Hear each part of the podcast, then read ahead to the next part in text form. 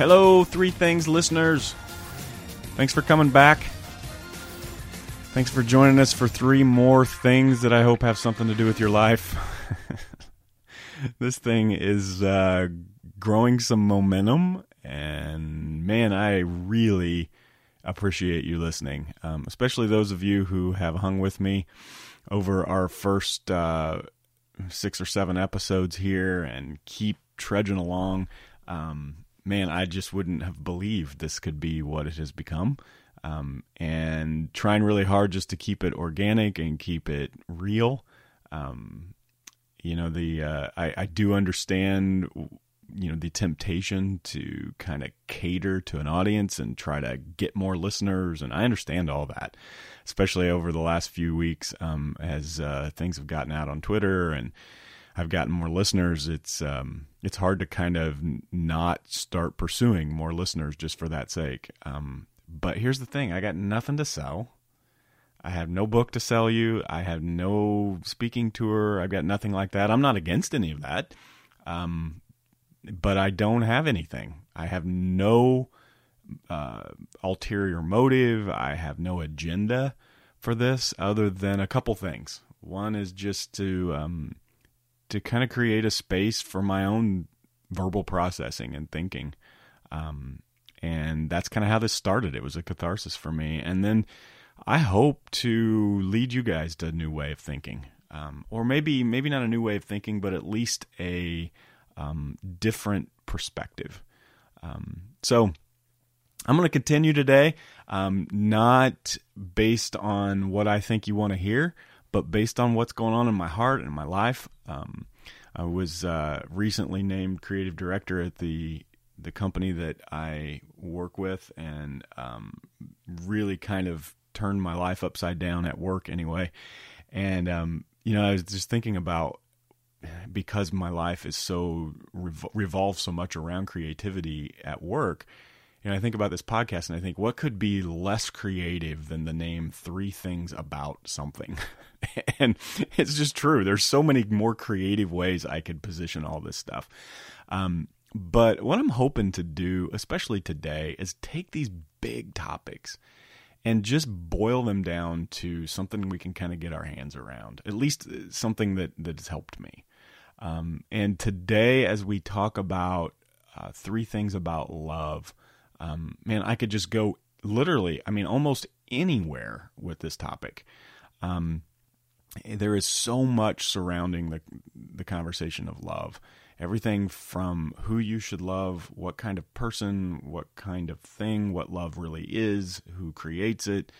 Um, is it a thing or is it something we make up in our brain? Is it spiritual? Is it not? I mean, there's so many things we could grab, but I'm gonna I'm gonna try to create a different perspective on this today. Um, and here's the here's the truth about this thing.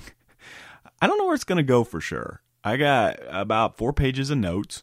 Um, and it doesn't seem all completely uh, in line with a with a sermon or a lesson or anything like that, which I think is good.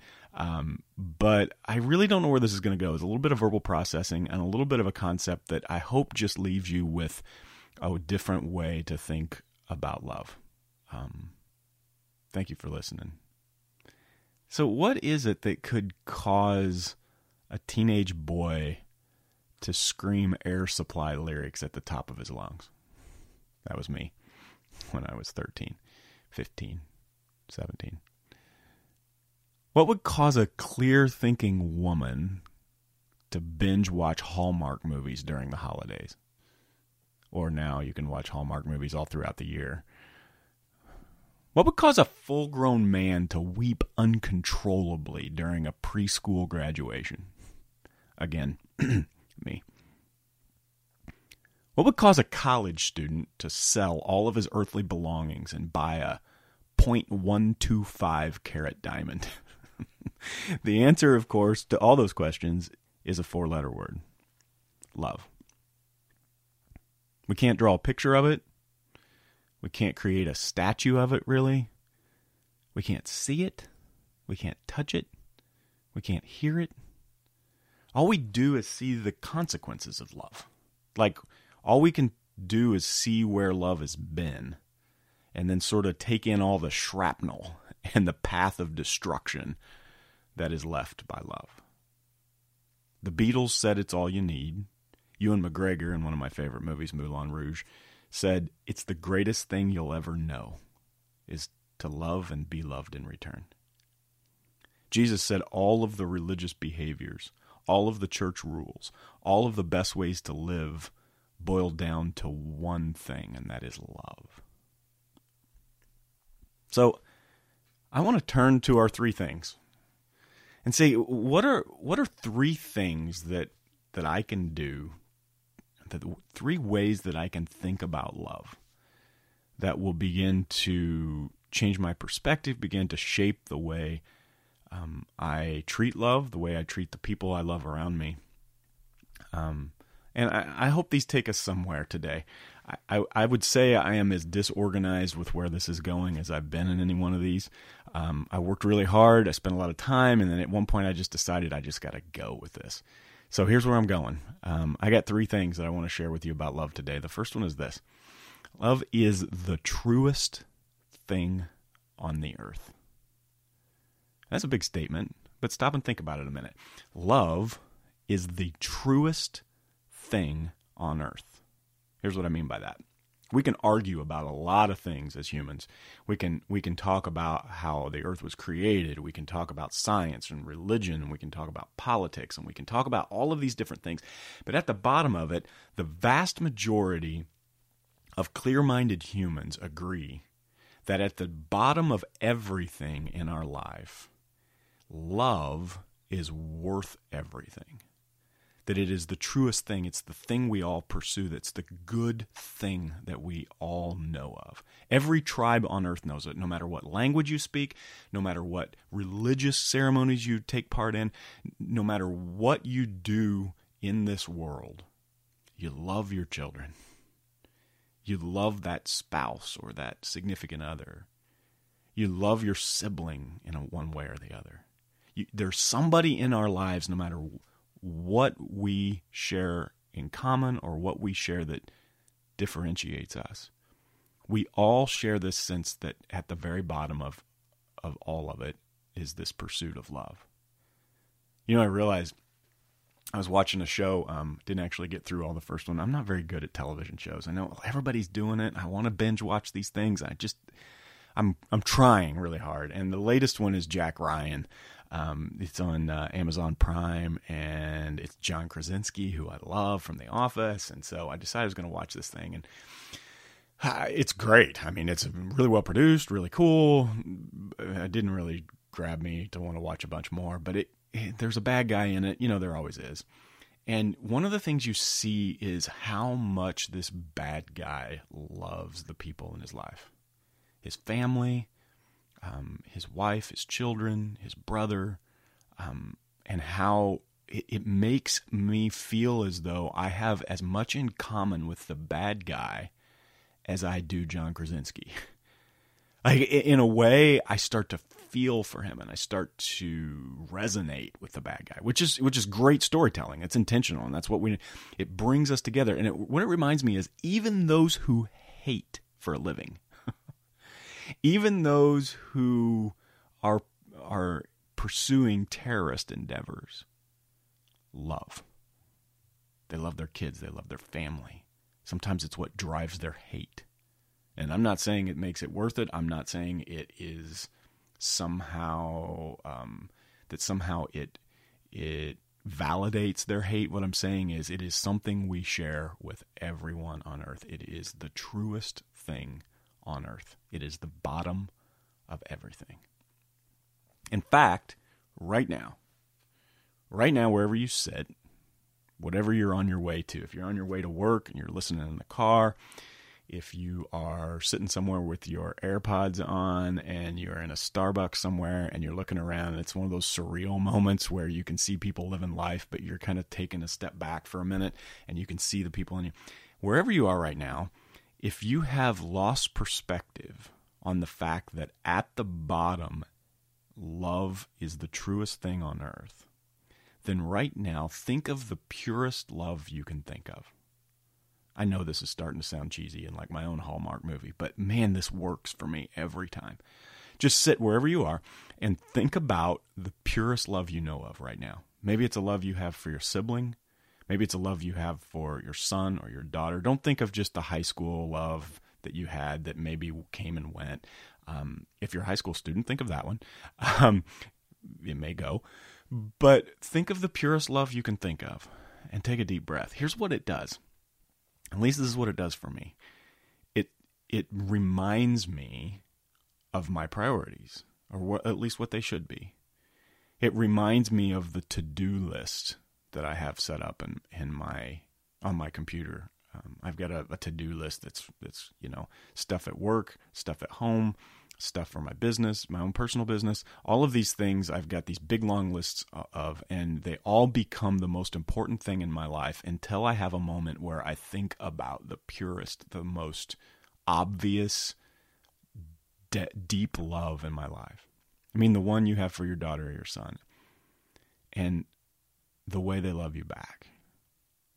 It gives you this deep breath that there is meaning past our to do lists, doesn't it? It gives you this sense that there is something bigger than us.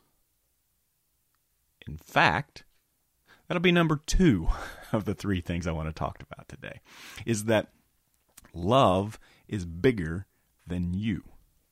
It is bigger, even though you can engage in it, even though you and your son, or you and your wife, or you and your spouse, you have this love that you can't really explain to anybody else, and you share it just between the two of you. It is somehow both tangible, personal, and real, and at the same time, much bigger than you. It's bigger. Even the best love songs fall short of how great it is. Even the most heartfelt eulogies can't make it feel less awful. The best thing in life is to be loved. The worst thing in life is to be heartbroken. The best thing in life is to have a baby. The worst thing in life is to lose a child. It's contradictory. It's simultaneously wonderful and awful. It is completely tangible and yet absolutely misunderstood and absolutely unable to be understood at the deepest level. Not only is love the truest thing on earth, it's bigger than us. It doesn't need our approval. It doesn't need us to feel good or to feel bad. It simply is. I'm going to get through these fast because I've got a long way to go today, but if the first thing I want to talk about is the is that love is the truest thing on earth, the second thing is that it's bigger than us, and the third thing is this that it's worth pursuing even if we can't fully understand it or control it. I mean, this is how the Hallmark Channel makes money, by the way. That that that we have this shared feeling that even washed up actors from 80s sitcoms can deliver a cheesy line about love and make us watch. They can. Because there is something that is worth pursuing about it. No matter how bad it hurts, no matter how much it screws you over at times, there is something worth pursuing. This is why wedding chapels and divorce lawyers both make a lot of money, right? Because divorce divorces keep happening, love keeps failing, and at the same time love keeps succeeding. And it and we all know it's worth pursuing. Love seems to be bigger than humans. It is bigger than you. But it is worth pursuing. These three things have led me to a conclusion that's going to take an open mind to talk about. Um, this is one of the things about this podcast that has been difficult for me, to be honest. Um, I've gotten so much support, so many nice comments, and maybe at times, eh, maybe not equally, but a lot of hard conversations that I think are just as important, to be honest. A lot of people, um, I hope you're still listening if you feel this way, but some of you disappointed in me, um, which I was somewhat surprised about. Um, maybe because of a way that I see God or a way that I talk about God or conversations that I start. Um, I, I'm a little bit nervous that that's going to happen again, but at the same time, I think it's really important when I talk about what I want to talk about today. It's going to take an open mind. It's going to take you um, maybe disagreeing with me. One of my favorite quotes, you've heard me say this before, one of my favorite quotes is that the mark of a mature mind is to be able to, to consider a thought without accepting or rejecting it. Would you have a clear mind? Would you have a mature mind and be able to listen to what I'm going to say and maybe not go, yes, I agree, and maybe not go, no, he's an idiot. you might do both, one of either of those later, but can you listen without accepting or rejecting this concept? So, with those three things in mind, that love is the truest thing on earth, that it's bigger than us, and that it's worth pursuing even if we can't control it, and even if it sucks half the time. Here's what I, I would like to pursue today, and I'm not the first one to do this, by the way. I'd like to to talk about the thing that we just mentioned. The thing that the Beatles sang about the thing that made Paul McCartney so much money and Michael Jackson so much money, the thing that made Air Supply a common name in the 80s and the 70s. I believe it is God. The thing they sing about, the thing that you pursue, the thing that is the truest thing on earth, that thing that is bigger than us the thing that is worth pursuing, and sometimes it, it it's completely uncontrollable, completely feels wrong, and other times it feels like the rightest thing ever. That is God. You can't see it. You can't touch it. But just like we think of love, you feel God more deeply than anything else on earth.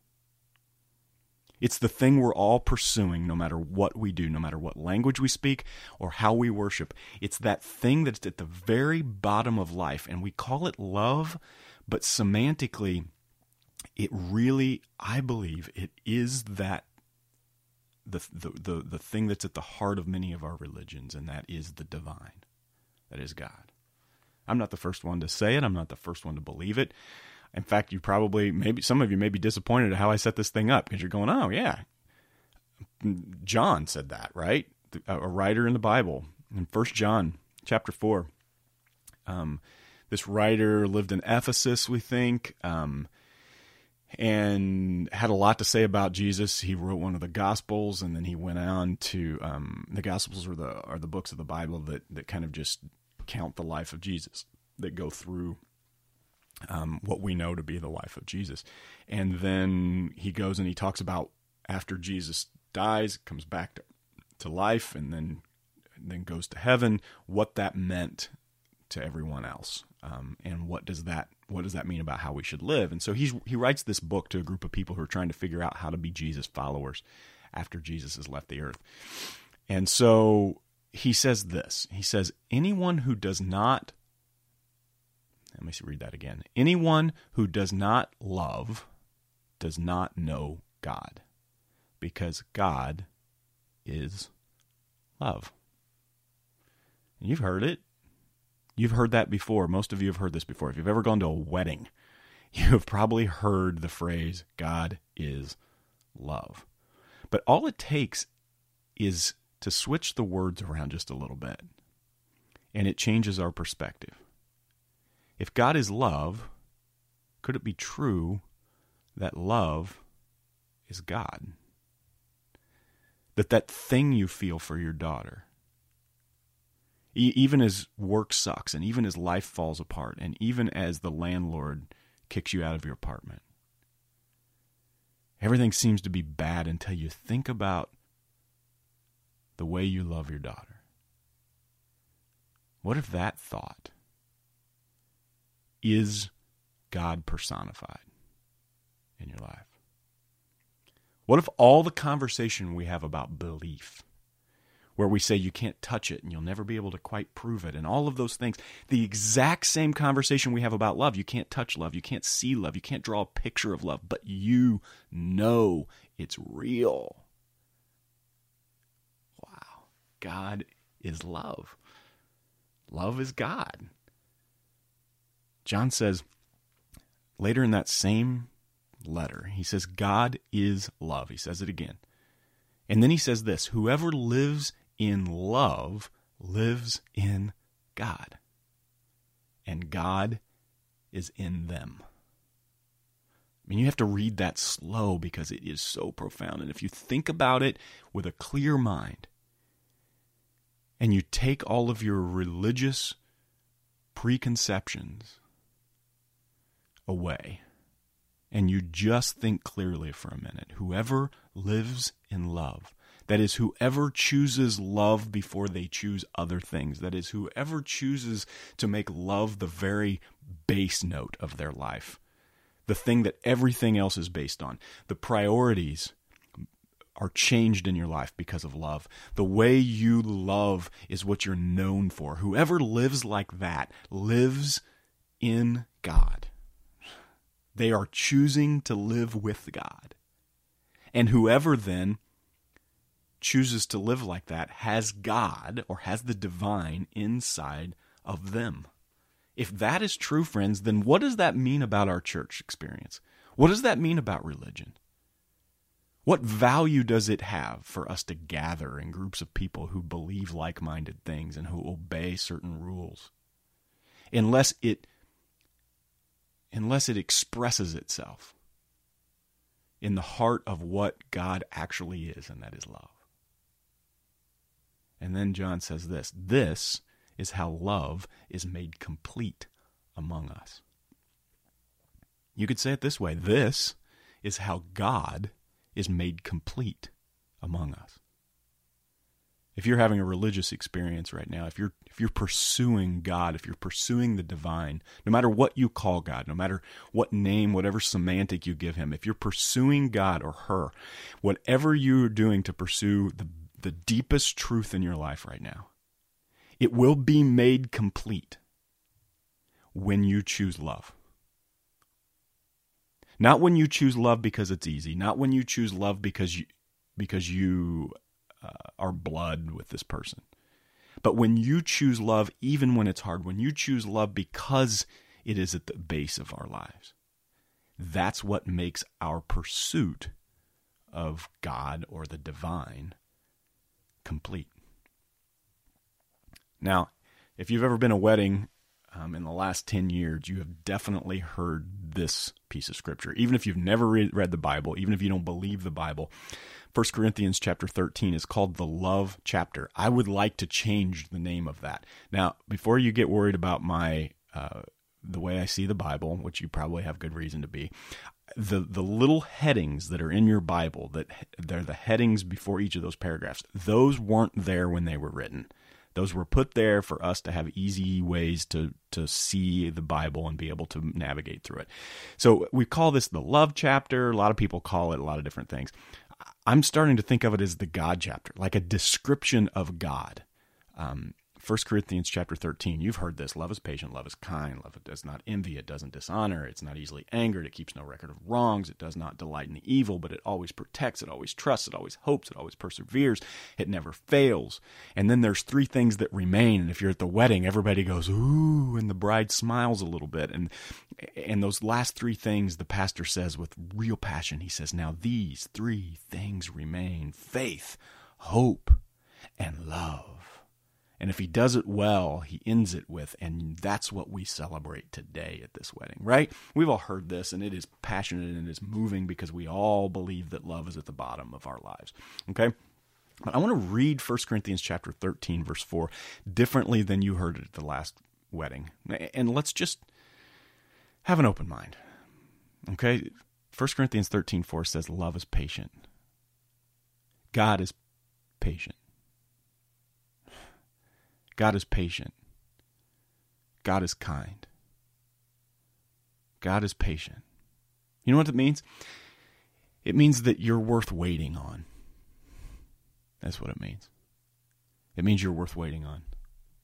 One of the things that I'm learning about God in my life and love is that no matter how frustrated I get, no matter how far I fall from the path that I want to live, there stays God.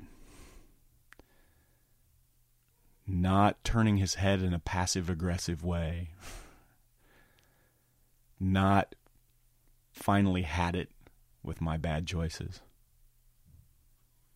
Because somehow, some way, not because I've earned it or deserve it, but it's being proven to me that God is patient, that He believes I'm worth waiting on. And when I when I catch that, when I get it, when it when it resonates with me at the deepest part of who I am, and I realize that it, it can permeate my soul, you know what it does? it makes me have more patience with Reese whom I, when I think of the purest kind of love, that's the face that pops up into my head often. I've got a few options. But his little face pops up into my head when I think of the purest kind of love and I need perspective. And I got to tell you, as much as I love him, sometimes I just want to squeeze his little head when he can't figure out how to put his shoes on at age 10 because we're, we're going to be late for school again. And I say it again and again and again. Reese, get your shoes on. Reese, why does it take you so long to get your shoes on? I can't believe you're 10 and you can't tie your shoes. And then I remember, what if love, what if the divine, what if God were looking at me while I was trying to do that thing that I should have figured out by now? What if he were to look at me and go, I just do it. I can't believe you've got through this life to this point and you still can't do that thing.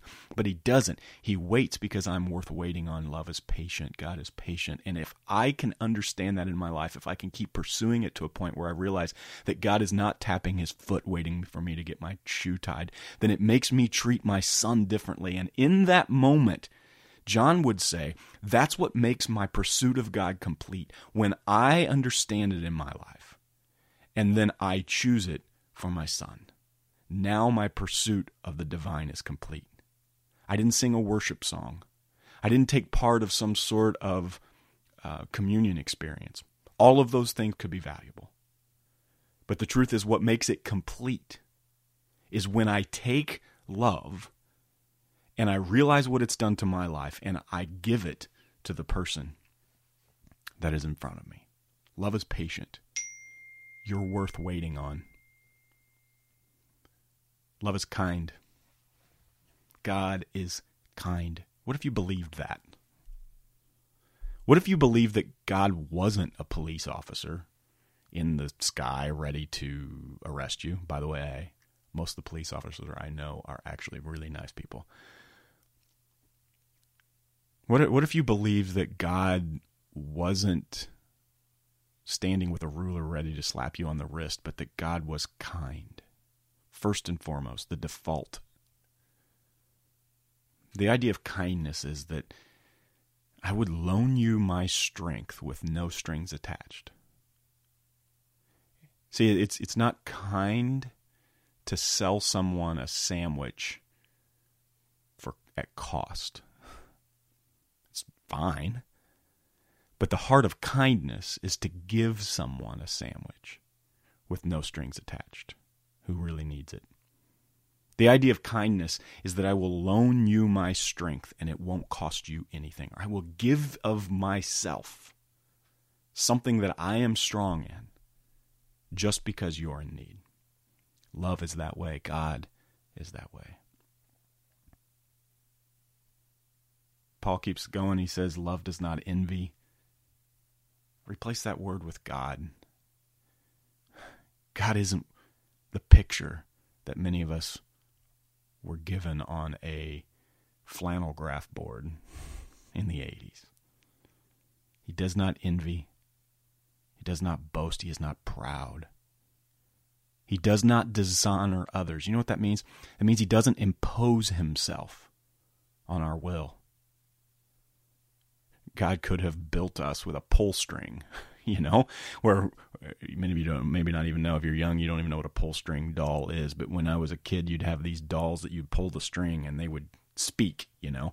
And if God wanted to create us and he wanted this, if the God that, that many of us grew up believing in um, is who we believed he was when we were growing up, then he could have created us with this string that we pull, and it just basically we would say, I love you, you know, and there would be this kind of a no choice. But he doesn't dishonor us in that way. He gives us this choice that allows us to be honored by his love.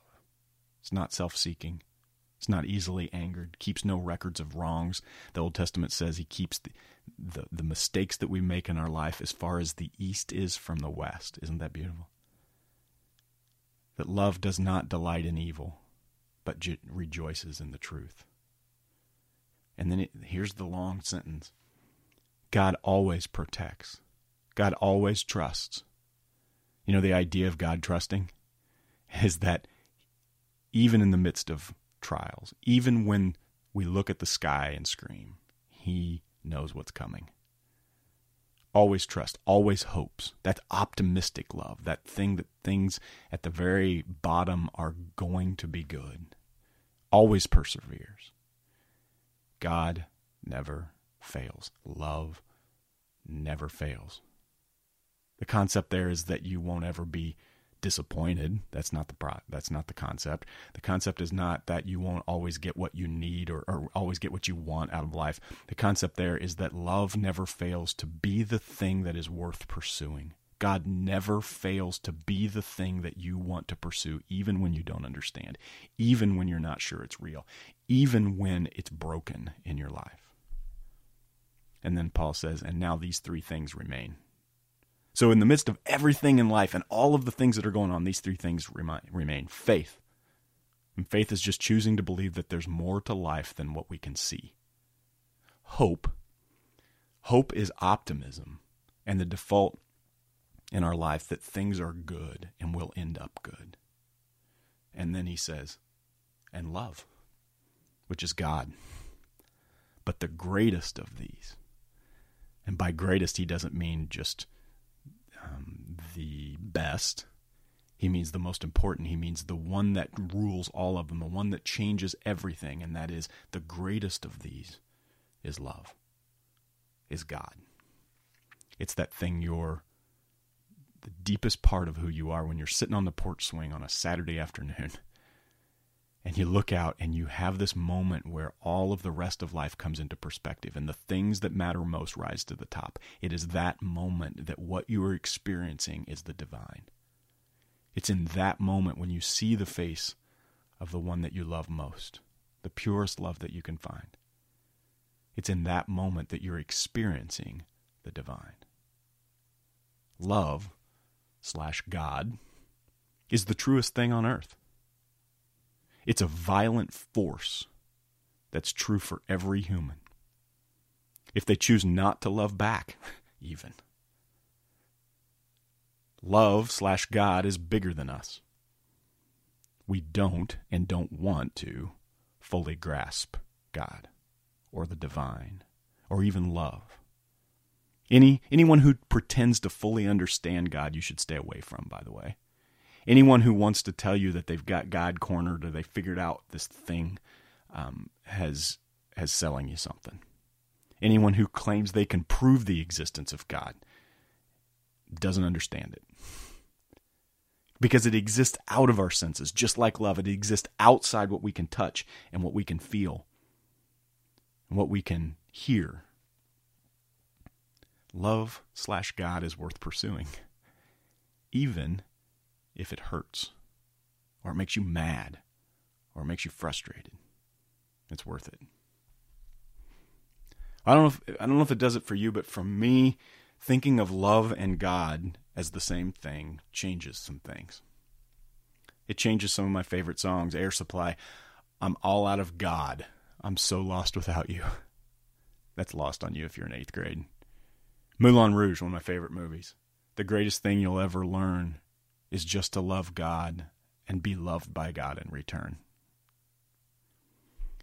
Great line from As Good as It Gets with Jack Nicholson. You make me want to be a better man. Here's the thing, here's the thing about love. When you choose love, it makes you want to experience life better. It makes you want to be better at life. This should be obedience. If you're a Christian person, if you're a person who's pursuing God, your this is the the path of obedience in your life. It's not I obey so I fall in love with God. It's I fall in love with this thing that's at the deepest part of my life. I understand that it's at the deepest part of my life. It's the thing worth pursuing. And because I do that, it makes me want to be better at life. Oh, this is a great one from Pride and Prejudice. This is a shout out to my wife, Risha. She loves that movie. From Pride and Prejudice You have bewitched me, body and soul. And I love, I love, I love you. I watch movies like this all the time from my laptop while Rish is watching them. Um, and the thing, the thing that's true about it is, uh, Pride and Prejudice, the uh, you know that kind of a movie doesn't quite move me, but I it's starting to because I love my wife so much, and I love that it moves her. Um, and the thing about that quote from Pride and Prejudice, "You've bewitched me, body and soul," it sounds just like Jesus to me when he says engaging the divine, engaging God the way you want to and the way that God wants you to is to love your love him with all of your heart, with all of your mind and with all of your soul. Every little piece of you pursues that. The beginning of the Bible, in the beginning, love created the heaven and the earth. Think of that way. Matthew 5, Jesus stood on a big hill and he said, Blessed are the pure in heart, for they will see love. And then he said, Blessed are the peacemakers, for they will be called children of love. This is why, as I conclude this thing today, this is why you won't hear me. I, I don't think you're going to hear me create three things about defending your faith. Um, apologetics or the defense of faith, although I understand the importance of it, it's really boring to me. Um, in some ways, I, I do understand the importance of it um, the conversation about trying to get other people to believe in God is just boring, honestly. I'm tired of it. I'm tired of the movies. I'm tired of the books. Um, I trying to prove the existence of God is like trying to prove the existence of love. Why would you do that? Why would we have an academic conversation on a whiteboard about this? Not that we couldn't. Not not that we couldn't have an academic conversation about why how God created things. My dad's a science teacher who who is fascinating when he talks about um, his belief in creation and um, and all of that stuff is important, I think, but it is not the heart of our walk towards love and our walk towards God. The heart is to experience this thing that we can't prove. The heart is to engage in this thing that is bigger than us. It can't be proven with the five senses. And if somebody tries to prove it to you, they're selling you something. You know what? Maybe the Beatles had it right after all.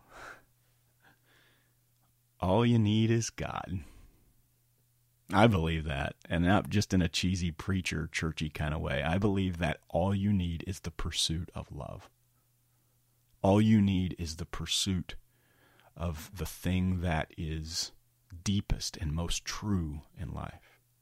And as you pursue it, it leads you to the kind of human you want to be. Engaged in something you can't prove, engaged in something that is inarguably the bass note of the universe.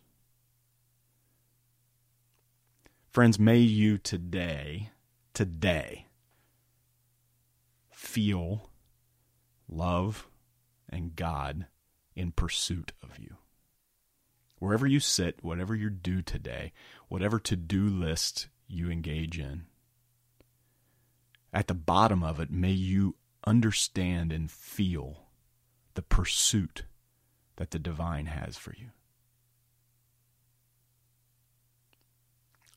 May you stop pursuing things yourself that might look like love or that might look like important in your life at first, but don't fit what you know at the bottom of who you are. Love really is. And that is patient, it's kind.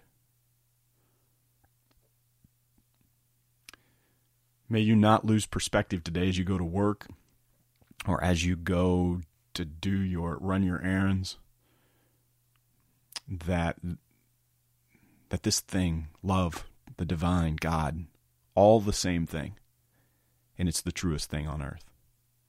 It's bigger than you. You don't want to understand it.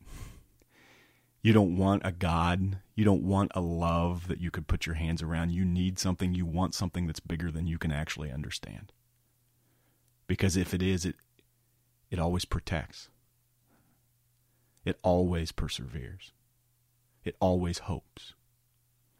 And at the midst of everything, three things remain faith, which is choosing to believe that there's more to life than what we can see. It's not choosing to believe in a set of religious values. It's not choosing to believe whether how the earth was created. It's not choosing to believe whether there was an ark full of animals. None of those things are faith. Faith is choosing to believe that there is that there is something bigger than you and pursuing it. Hope is another thing that remains. When everything washes out at the end, one of the things that remains is hope, and that is optimism as the default of your life. That things are headed in a good direction and will end up there. Because there is someone, something that is in charge. And at their core, they are kind, they are good. And then, of course, the last thing that remains is love, God. The thing that wraps belief and hope into something that makes sense. The thing that's pursuing you. It's bigger than you today, friends. You already know that, or you wouldn't have listened to me this long. I hope and pray that today you get a touch of the divine, that you write your own song.